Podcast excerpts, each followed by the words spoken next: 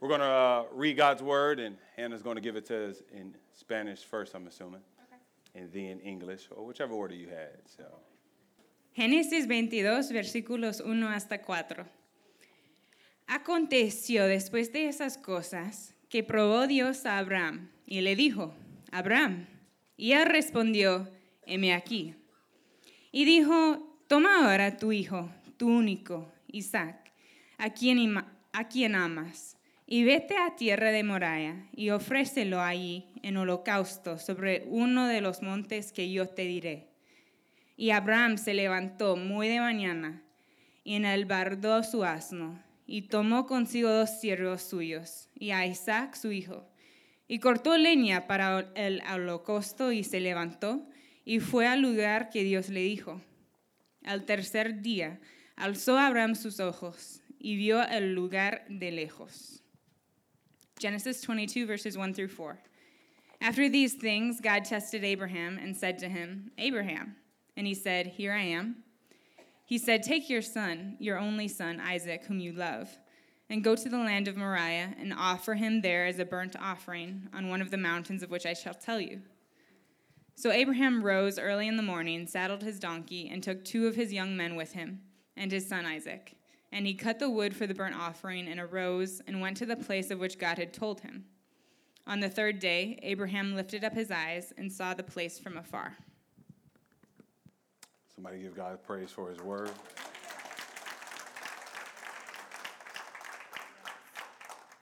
Father, in this hour and in this moment, we submit ourselves to the authority of Scripture. We pray that it would pierce our hearts and that it would cut away things that need to be cut away, that we may look more like Jesus. God, I pray for those who have yet to come to a saving knowledge of Jesus Christ in this room. God, that you would move in such a way that it will be impossible for their hearts to leave the same way. Would you arrest their hearts with the gospel of Jesus Christ? Shine your light in them and cause them to be drawn to the Savior of the world. We pray that you would do this, not because of us, but mainly because of your glory and for the sake of your name. It is in your name that we pray. And the church said. Pastor Charlie Dates reminded me of a historical truth. On November 7th, 1935, the Royal National Institute for the Blind accomplished something that changed the world. Britain's visually impaired community, some of who had grown up with eyesight sufficient enough to read literary classics, had later on become blind. Nevertheless, they held out hope that someday they would be able to see again, to read again new works of literary perfection. The challenge, of course, as new books emerge, is that they is that they could not see. Therefore, they could not read. Recently, literary works of perfection was not available with Braille, simply unavailable to them because they could not see. After hearing of the 1926 release of the murder of Roger Ackroyd by Agatha Christie, a visually impaired citizen made a strange plea to the Royal National Institute for the blind. It came in the fashion of a question. She asked, Can you make the book talk? Believe it or not, they accomplished just that with the new advent of the gramophone. They took that book and put it on LPs. Now, I know some of y'all probably don't know what LPs are, but that's all right. That's what Google's for they accomplished what had never been done before. They made the book talk. Friends, this question took me back down memory lane and sent my mind running to a place in history with my children. There has been two questions about God that my two oldest children have asked, and I expect and anticipate Lila, the one who swung on me, uh, last week I told y'all about, took that swing at me, two year old Lila, Lila. Yeah, yeah, I got into a fight with a two year old. Lost too. Yeah, she's sweet as she want to be, but she swung at her daddy. But I expect Lila, two year old brain, as it continues to develop, to ask the same question. After being frustrated with my answer to my first two children, to their first question, Daddy, why can't we see God? I didn't gotta ask such hard questions? Answer, because he's invisible. And it was followed with this question Daddy, can God talk? I believe they asked me this question because my children were determined well, if I can't see God, I need to at least talk to God. Maybe you ain't never been in that place because you grown. God, if I can't see you, you're going to at least have to say something to me. Because if they can talk to him, it may prove to their souls that he's real. I better warn y'all, I feel like preaching this morning. My answer was yes, God can talk. I'm so thankful. Let me pause here parenthetically. I'm so thankful that we serve a speaking God. I'm so glad that we serve a God that talks to us. We don't serve a God that's silent. We don't serve a God that's created, but we serve a God that speaks. And not only does he speak, if you know the Bible like I know it, he spoke the world into existence. And when he speaks, things happen. Yes, sweetie. Yes, son. God talks, but he mainly talks to us through the Bible. The looks on their faces gave the impression that they were disappointed with that answer but they rested their inquiring minds. But I have come to see the biggest way to help your children believe in a God they can't see and that He really speaks through a book they can see is to see parents who live like they are hearing from a God in a book they do read. I better say that one more time because that flew past some of y'all. I have come to see the biggest way to help your children believe in a God that they can't see and that He really speaks through a book that they can see is to see parents who live like they are hearing from a God in a book that they do read. Children need to see parents that live like the word is living and active and sharper than any two edged sword. They need to see God uh, visible in their parents. Kids just don't need abstract theology. They need an existential reality concrete before them, embodied in their parents. Parents, in other words, do you make the book talk? Family, when Jesus was getting ready for his departure and ascended to be at the right hand of the Father, and when he ascended, he didn't take no airplane, there wasn't Southwest Airlines or anything like that. He just ascended because he's gone. He ascended at the right hand of the Father. He left his disciples with this glorious command Therefore, go and make disciples of all nations, baptizing them in the name of the Father, in the name of the Son, and of the Holy Spirit. I thought you would shout right there. and teaching them to obey everything I have commanded you. That's Matthew 28 19 through 20. It is God's desire that we go and reach the world with the gospel. It is God's desire that we go and reach the world with the gospel, the same gospel that has saved us, and to teach them to walk in obedience to the gospel. Jesus also promised us this check this out. You will receive power when the Holy Spirit come on you and you will be my witnesses in Jerusalem and in Judea and Samaria and to the ends of the earth. You will receive power and you will be my witnesses. He didn't say you might be my witnesses, you may be my witnesses, but if you're filled with the Holy Spirit, washed in the blood of Jesus Christ, God promises that you will be his witnesses. Well, imagine that. Little old you and me promise to change the world with the gospel. And I think that's praiseworthy. But, family, God has not only called us to reach the world, but more importantly, to reach our own living room. As parents, our first mission field is our children. And if you're single without children, you are part of this church family, and God has called you not at the same accountability, but to help raise these children as well.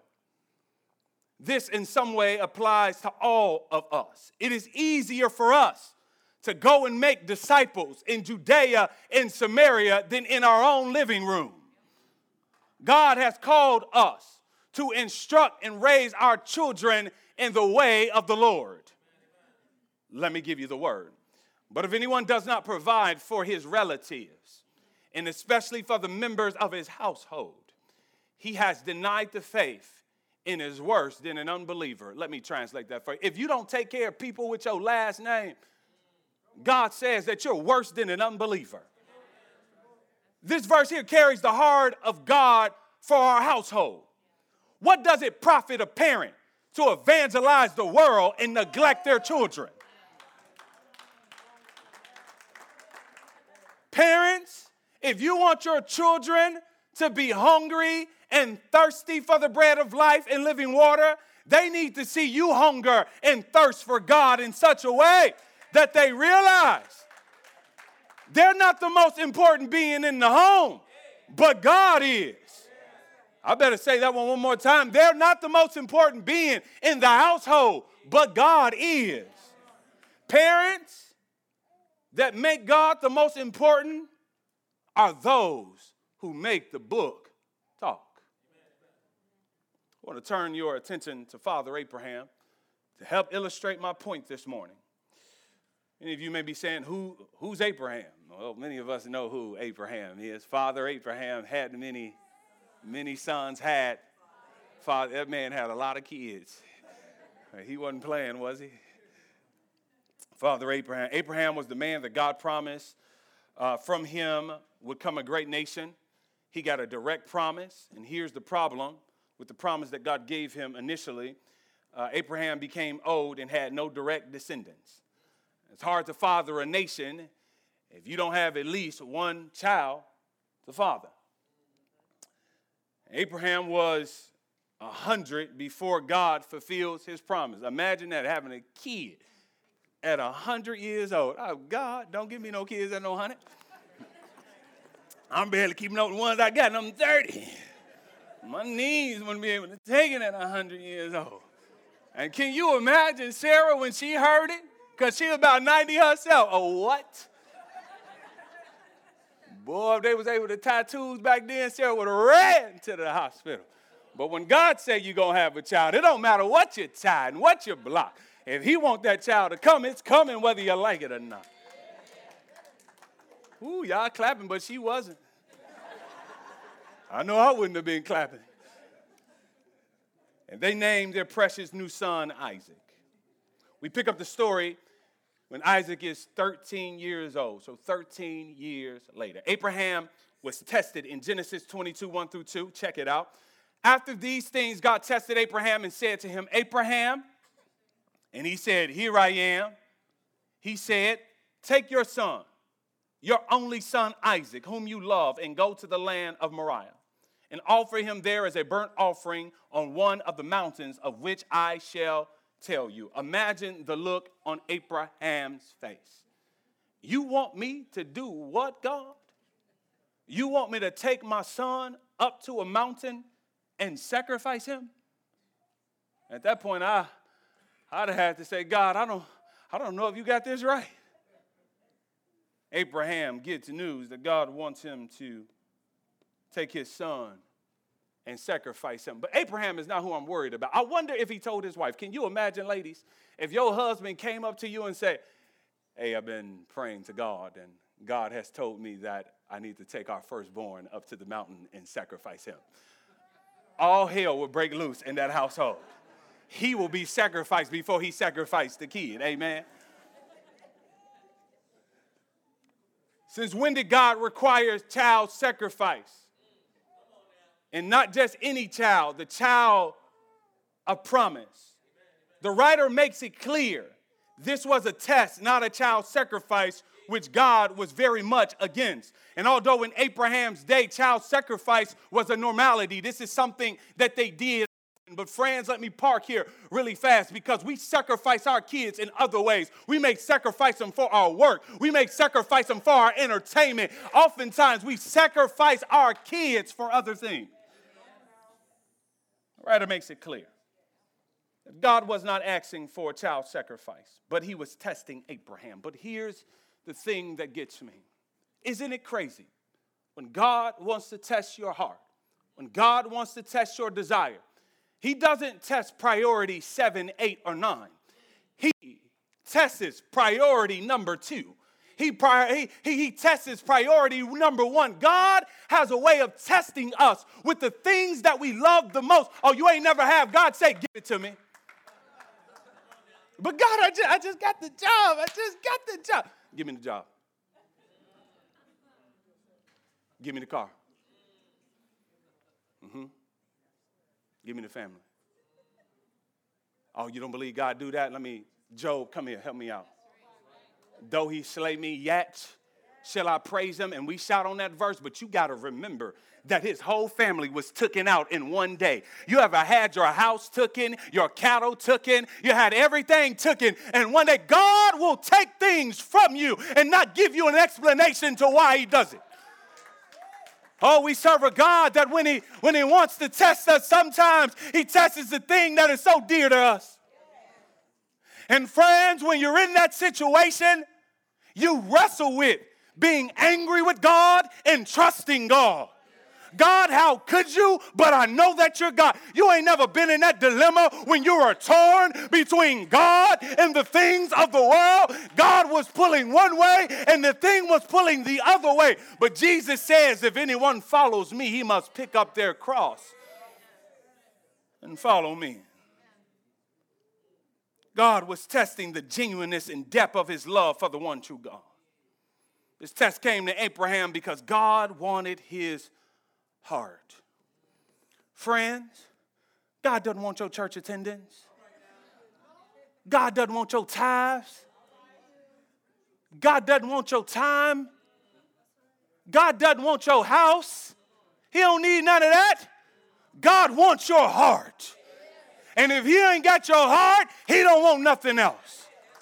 I came to find out that it doesn't matter what you give God if you never give him his heart, your heart. And here's the problem many of us get into church, but we never get close to God. We get into church, but we never get into God. We'll give God everything but our hearts. We'll give God everything but our lives. He's told to go to Mount Moriah. Mount Moriah is around 45 miles away. It's a three day walk. The only thing that I can imagine is Abraham, what are you thinking in this three day journey?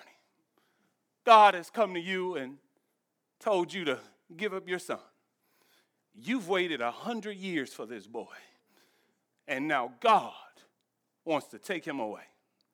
We pick up in Genesis 22, verses, verse 4. On the third day, Abraham lifted up his eyes and saw the place from afar.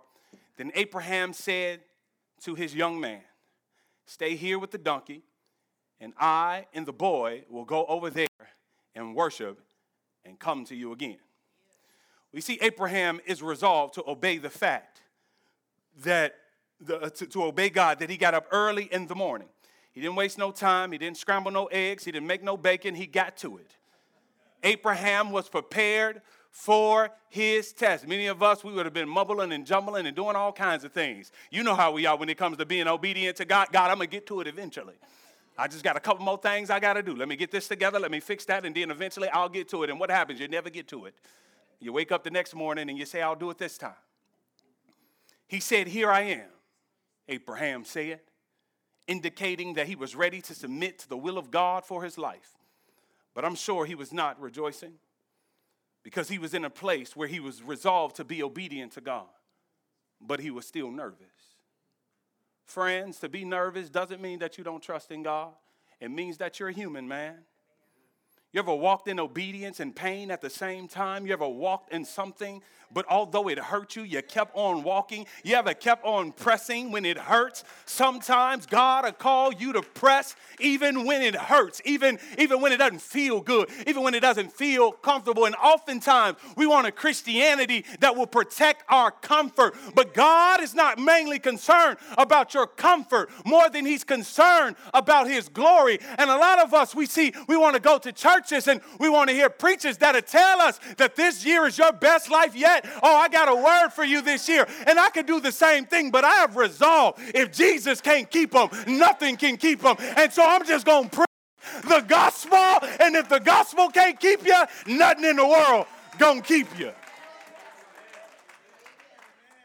Uh, God wasn't concerned about Abraham's comfort. God was concerned about his glory. God doesn't put you first, He put Himself first. And yeah, I know, I know, I know.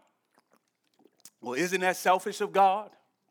Well, let me tell you if God was to put anybody else before Him, he would be breaking the first commandment, putting other gods before himself. God has no choice but to put himself first. And it is to your good that he does. What was Abraham thinking this whole way? You know was he, what, what Abraham was thinking in the midst of his pain, in the midst of trying to be obedient to God? I believe that he kept remembering the promises of God. Through Isaac, here's the promise through Isaac will you have descendants. Through Isaac will you have descendants. Sometimes, friends, when it comes to being obedient to God, sometimes all you have is this promise sometimes all God gives you is His Word. And I don't know about you, but His Word is good enough. His resume is good with me. Each step up that mountain Abraham kept reminding himself over and over and over and over and over again that God, you promised that Isaac, through Isaac, you will make a nation. But I'm in a dilemma because you say he'll come, the, the nation will come through Isaac, but you're telling me to kill him verse 11 in the book of Hebrews, chapter 11 says, Abraham considered that God was able even to raise him from the dead. oh, you didn't get excited. You didn't catch that, did you? Let me say that one more time. Abraham considered that even if I kill the boy, I serve a God that can raise him from the dead. We're so used to hearing it, right? That God raises the dead. But what would happen if it really sunk down into our hearts that He raises the dead? There's nothing that I cannot face. There's nothing that I need to be scared of because my God raises the dead. If y'all felt it like I felt it, It'll be hard for you to sit there, but I'm going to say it one more time, church. I said that we serve a God that raises the dead. Ain't no God like him. Y'all don't mind if I preach it how I feel it this morning. Abraham thought, okay, God said he's going to use this boy for a nation. Well, God, if you want me to kill him, there ain't no way that he could be a nation. But no, Abraham didn't think that. Abraham said, The God that I serve, if I kill him, I know he got the power to raise him. And because I know he got the power to raise him, come on, Isaac, let's go on, on up this mountain. And they arrive at the ascent altar in verse 6 of chapter 22. And Abraham took the wood and the burnt offering and laid it on Isaac his son. And he took it in his hand and the fire and the knife. So they went both of them together. And Isaac said to his father Abraham, My father, this right here is kind of funny to me. And he said, Here I am, my son. He said, Behold, the fire in the wood. But where's the lamb for a burnt offering? I ain't mad at him, right? I'm checking out the scene, right? Okay, let's go, let's go there, right? Let's go there together, right? Put yourself in the scene. Okay, Pops, okay, okay, we got the wood. Okay, check, cool, cool, cool, cool. Got the woody wood. Don't need that, don't need that for fire. Okay, we got Okay, we got the stuff to make the fire. Cool, cool. Uh, uh, pops, uh, uh, uh, we, uh, we need to go back to the crib. We didn't left the uh, burnt offering. We didn't, we didn't left the uh, sacrifice. What, what, what's going on there? I know you're 100 years old, and I know your memory doesn't serve you as well. So where is, where is, where is the burnt offering? I mean, I mean, if I'm Isaac, that's what I'm asking, right? Hey, pops. But here's something that I learned. Isaac teaches us something. Isaac, how you know about offering? How you know about sacrifice? What, where you get that from? A parent has been worshiping in front of his son. That's why Isaac knows how the routine goes. He knows how to worship God because he's seen his daddy worshiping God. I remember when I woke up in the morning and I see my daddy down on his knees praying to God, and it spoke something to me when I got older that you can't live this life apart from God's help. Isaac seen his father worshiping God. And I believe many of our young people would stop searching for God's voice in painful places like substance abuse and popularity if their parents will live out what it is to worship God. Parents, what your children need from you is not another iPad. They don't need to be put in another sport. What they need from you is to see you worshiping God. That's what your kids need from you. Oh, they need to be in another sport. Oh, they need another iPad. When the last time an iPad got out of the grave? When the last time the iPad saved somebody? They need Jesus at the end of the day. And we need to switch our priorities around and quit putting God in church at the end of the list and putting everything else before them. What does it profit your kid if they graduate, if they make it to the NBA? What does it profit your kid if they get a thousand degrees and their souls go to hell? I don't know about you, and I don't do this perfectly, but I'm praying that for my babies, not that they make it in regards to business, not that they make it in regards to college, and believe me, I want those things just like the next parent. But my foundational prayer, and I'll be content with this, that if you save them,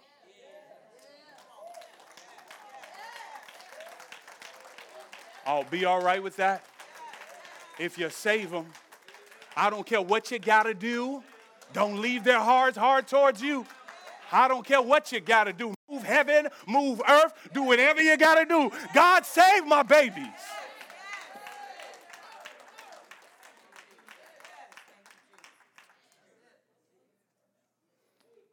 I've seen it at work in ministry through the Epic Ministry, and um, many of these guys are friends of mine. I consider them. And uh, Walt, he's in the back, got a chance to go to his, his baby birthday party. Warren got mad at me. He said, I ain't show up at his, and we almost fought at the birthday party, but it's all good. But, anyways, but here's the reality is that oftentimes they would ask me, How do we know this book is real? And I believe that through authentic relationship, authentic loving, Will, Keith, all the men that show up night after night pouring into young men, you know what we were doing? We were making the book talk. We're giving it flesh and bones. Don't nobody care about your theological, the- uh, theoretical, abstract knowledge if you ain't gonna cry with them, if you ain't gonna weep with me, if you ain't gonna walk with me, you ain't nothing but a cold hearted Pharisee. Now, that kind of rhymed a little bit. I do something with that. I do something with that. I didn't see that. Oh, wow, look at God. But what did Isaac realize? He realized how much his father loved him. I'm sorry, he realized how much his father loved God. Verse 9 When they came to the place of which God had told him, Abraham built the altar there and laid the wood in order and bound Isaac his son and laid him on the altar on top of the wood. While Isaac is called a boy, he is likely in his mid teens. Abraham is well over 100 years old. We get a glimpse into their relationship, and Abraham had to explain to Isaac why he was doing what he was doing. Imagine the conversation. Isaac, you know I love you. You know how special you are to me and your mom. But God has told me that I must sacrifice you on this altar. Now, I'm going to be real. If my daddy would try to me, we I'm sorry, I don't you know, me, me, me and my daddy, we would have been, we, we been going to blows. You were not about to sit here and kill me, daddy. but here's what Abraham says. As much as I love you, son, I love God more. At, at, at Isaac's youth and Abraham's age, Isaac could have easily overturned and outfought his dad, but he didn't do that. There's no record that Isaac in any way resisted his father. Why? He believed in God like his father did. Now, parents, I'm not giving you a guarantee that your children will believe in God, but it is certainly harder not to when you see such faith in your harder to turn away from the gospel when you see your daddy praying and your mama praying. It's hard to turn away from the gospel when you see a sacrificial love in the life of your parents. Isaac could have ran away from that altar. He could have pushed his dad away, but he but he stayed still. Then verse 10. Then Abraham reached out his hand and took the knife to slaughter his son. Friends, Abraham meant business. Now, Isaac learned a lot of things. I'll tell you one thing he learned. Don't mess with his daddy, that's for sure. When he when his daddy picked that knife up, he's like, I ain't gonna ever try my daddy, because my daddy is crazy. But Abraham meant business. He picked up the knife to slay his son. I bet Isaac never tried his daddy after that day for sure. No doubt with tears streaming down his face. You ever cried in obedience to God? Tears streaming down your face. God, I don't know what you're doing. God, I don't understand this situation, but far be it from me to trust in myself than to not trust in you. I read somewhere lean not on to your own understanding, but in all of your ways acknowledge God. Sometimes you got to trust Him when you can't trace Him. Tears streaming down his face. How difficult it must have been to slaughter a son whom you love. But he said, God over son. Whoever loves father or mother or brother or sister is not worthy of me. Whoever loves his son or daughter more than me is not worthy of me. And whoever does not take his cross and follow me is not worthy of me. If you want your children to even begin to believe in the cross, they must see you carrying a cross first. The first cross that your children should ever see is the cross that you carry daily. But the angel of the Lord called to him from heaven and said, Abraham, Abraham. I like to kind of hear like, hey, yo, hold up.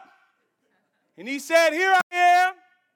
He said, Do not lay your hand on the boy or do anything to him.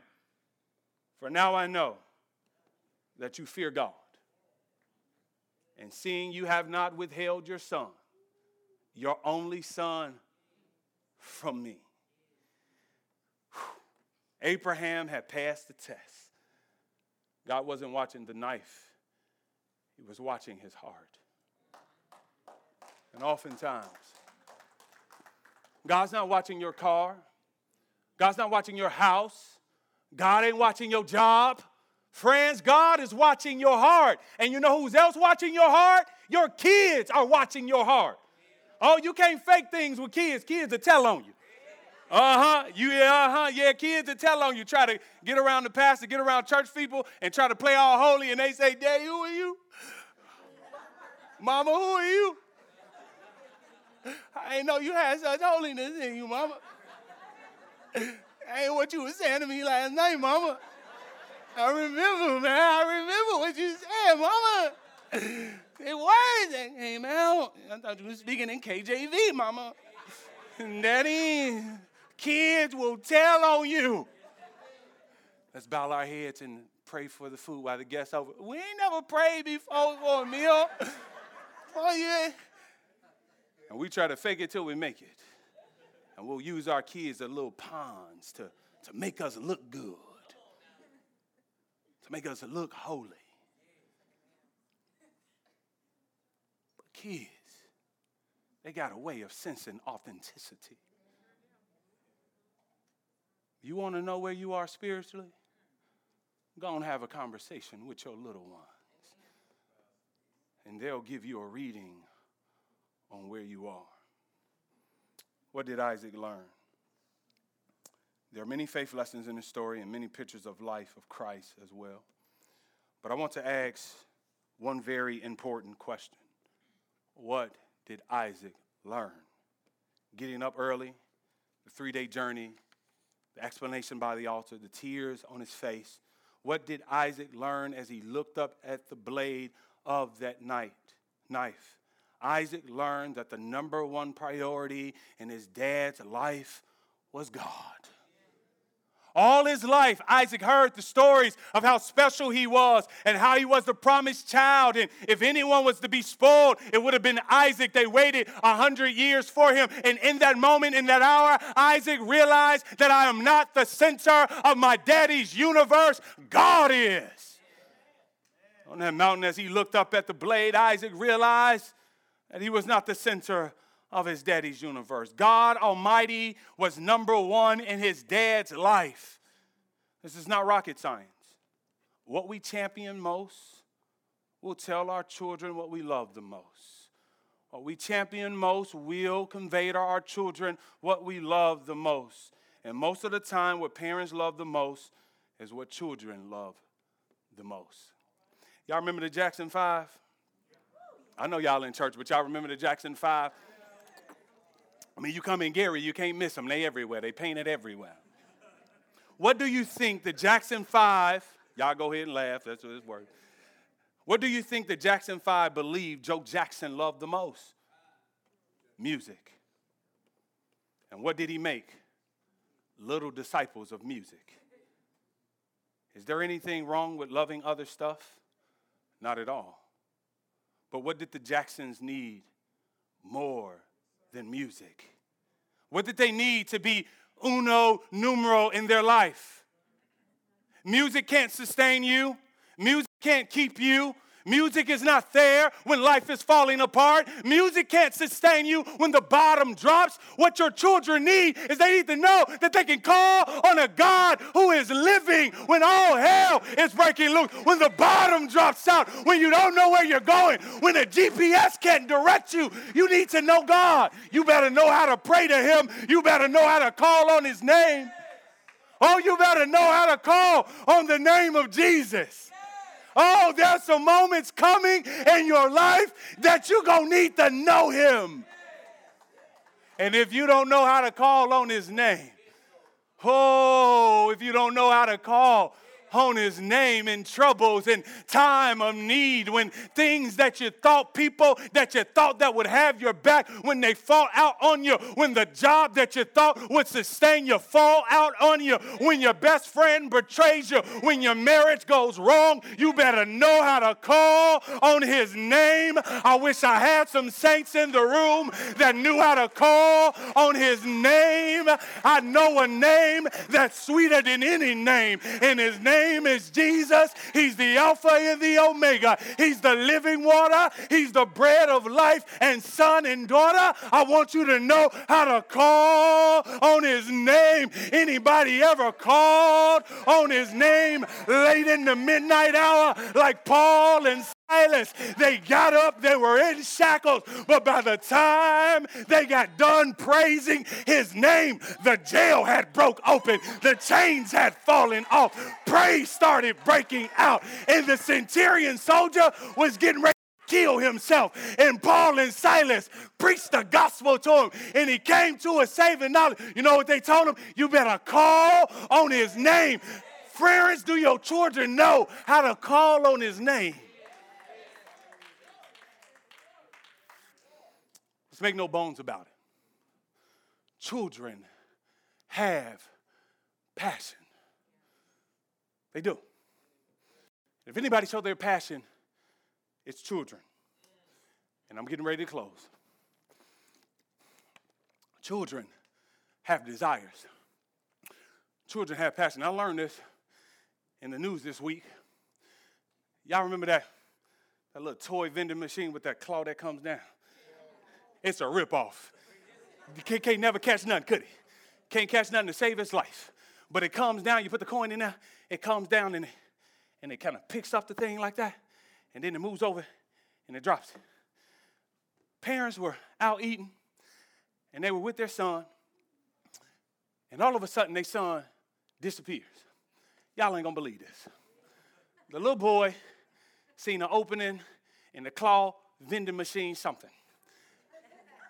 He runs up in the machine and he gets stuck trying to get the toy because he was passionate about getting the toy that it didn't matter what the obstacle were, he was gonna get to that toy. Friends, what I'm trying to tell you this morning is that you got to plant a passion down in your kids that no obstacle, no circumstance is going to stop them from getting to the Lord Jesus Christ. I don't care what they say, I don't care what they think about me. I got to get to God. I got to know Him. I got to know Him for who He is. I can't live off my parents' faith. I got to have my own faith. Well, let me help you out real fast because if that didn't get you to shout, this ought to get you to shout. Check it out. Let me go back to the claw slash vending machine something. What your kids need to see, the way that you're going to put a passion inside of them is that they need to see another claw. They need, oh, y'all didn't hear me? They need to see another hand called grace that stepped down into your life and pulled you out of your mess, pulled you out of your junk. And so when you tell them, well, mommy and daddy ain't the way that I used to be because the hand of grace came down picked me up and took me out of the world and put me on my feet. His hand snatched me out of my mess. It snatched me out of my fornication. It snatched me out of my pornography. It snatched me out of my anger. It snatched me out of my bitterness. When I say yours, just stand to your feet. It snatched me out of my greed. It snatched me out. And not only did come down one time, two times, three times. For we serve a God of second chances. He stepped down one more than one time. He's a second chance giving God. And I'm glad, although I missed him the first time, the hand came down again. And I moved from him one time, and the hand came down again. And so one day, he gripped my soul and pulled me out of my mess. He pulled me out of my mess. He pulled me out of my lust. That hand of God that is able to do exceedingly abundantly above all that you can think of. I wish I had some people in here that knew his hand. Oh, that hand came, came down. It came down in the form of a human hand. Come here, John, help me out. The word became flesh and dwelt among us. That, that hand, it was the same hand that pulled Peter up from drowning. It was the same hand that took Mary and walked her. It was the same hand that fed the 5,000. It was the same hand that patted Nicodemus on the back and said, Unless you be born in the same hand the same hand that reached out to an 18 year old boy and grabbed me by my heart and turned me around is the same hand that I'm depending on to snatch my children out of the world. It is the same hand. It's not daddy hand. It's not mommy hand. It's not uncle hand. It's not the pastor's hand. Hand, you got to learn the hand of God. The old folks to say, hold on to his unchanging hand. Consistent and persistent is the hand of God. And if we lean on him as a church, if we lean on him as a family, our babies are going to see the glory of God like they never seen it ever before. Hold on to his hand. Well, speaking of hands, oftentimes we use our hands to symbol praying. And it's one thing to clap about it. It's one thing to shout about it, it's another thing to actually do it. Parents, I want to give you an opportunity this morning to pray with your children. Believe it or not, they're in the back and they're coming to you. And I want you to take just a few minutes to pray with them. If you don't have children in the room, I want you to be praying for those who have children. And God will give them grace to raise them in the way of the Lord. Got teenagers in the room, pray with your teenagers. Maybe this may be a time of confession and repentance for you, but don't let this moment pass you by.